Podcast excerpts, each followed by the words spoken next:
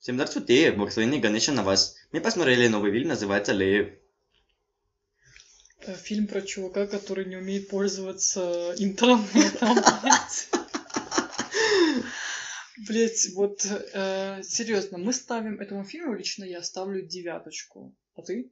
То же самое, девяточка определенно. Туп- тупо мы сняли бал за тупость главного героя. Блять, он знает название своего ебаного города. Ну как знает, там буквально одной буковки, одна буковка по-другому. Не Ганес Талай, а Ганеш Талай. Ну, блядь, прикол в том, что мы это место нашли, как только узнали его название. Мы тупо вбили это в Google, Но И мы типа- вбили там за пару кликов, буквально мы нашли его. а он искал свой дом пять лет.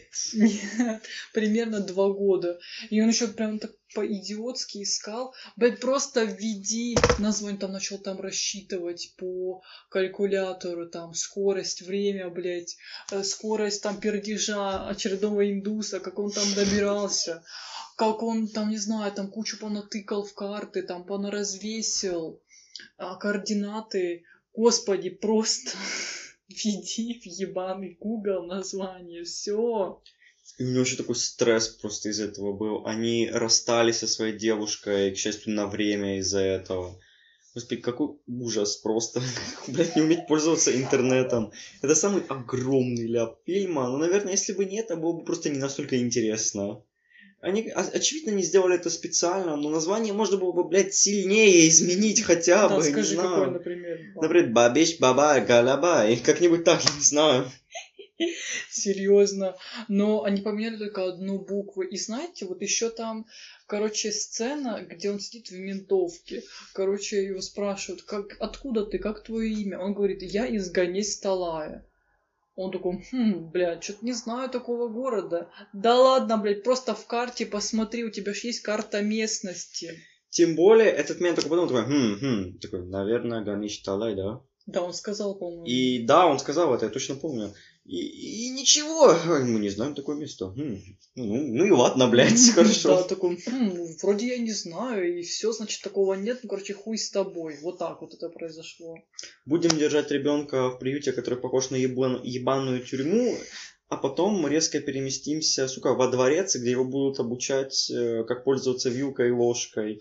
И вот забирают в австралийскую семью. Вот, и еще, на самом деле, чего можно очень хорошего сказать про фильм, то что он основан полностью на реальных событиях, и в конце фильма показывают реальные кадры, скажем. И на это очень интересно смотреть. Это, вот, это очень поразило, на самом деле. Плюс сам по себе фильм, он реально очень трогающий. В том плане, вот такое долгожданное воссоединение.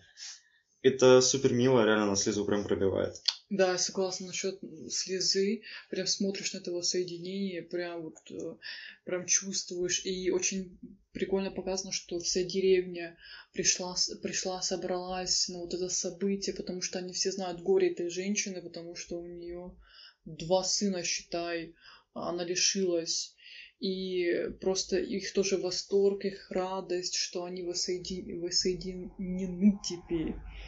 И вот действительно это очень прям поражает, и что эта история не какая-то не выдумка, что действительно такое может произойти, и как там было указано в титрах, там около 8, нет, 8 тысяч детей теряются, да? 80 тысяч даже. 80? 80, прикинь, это огромное число на самом деле.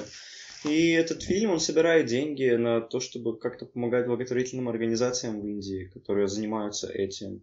То есть э, это реально очень такое стоящее дело, и фильм делает очень важное дело, то, что он это показывает.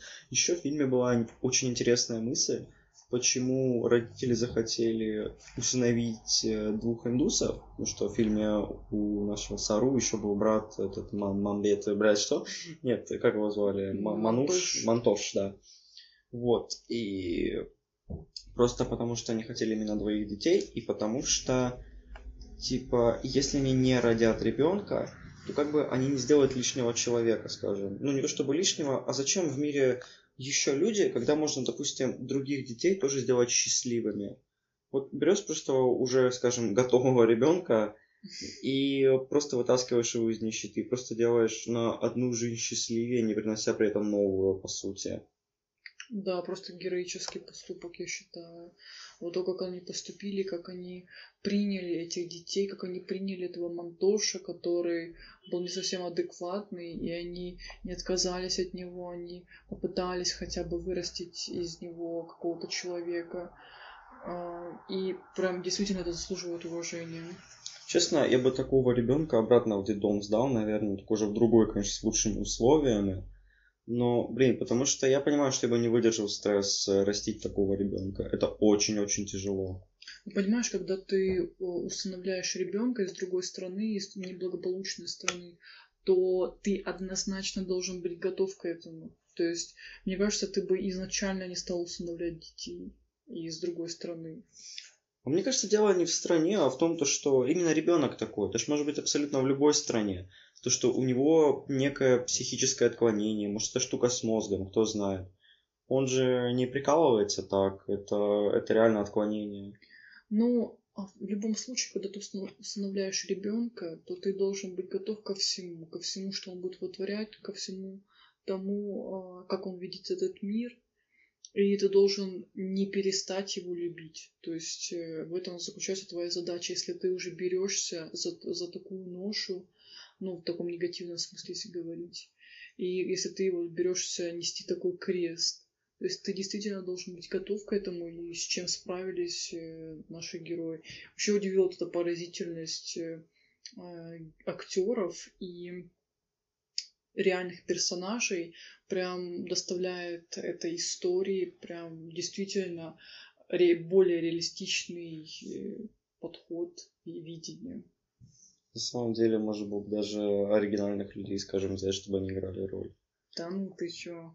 Вот, что еще можно сказать? Этот фильм, по крайней мере его начало, очень похож на Копернаум.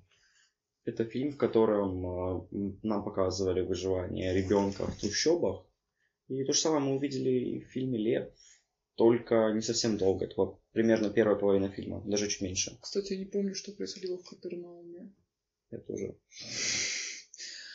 Это будет очень сложно вспомнить, там такая же ситуация была. Но там, насколько я помню, закончилось не все так хорошо.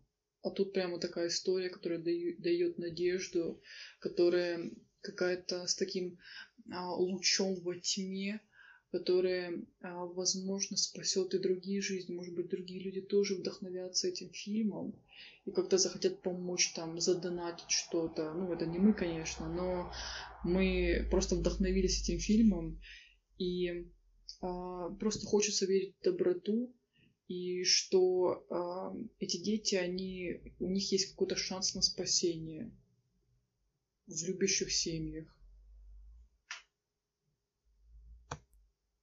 А на этом все. Спасибо, что послушали наш подкаст. Славься Ганеша.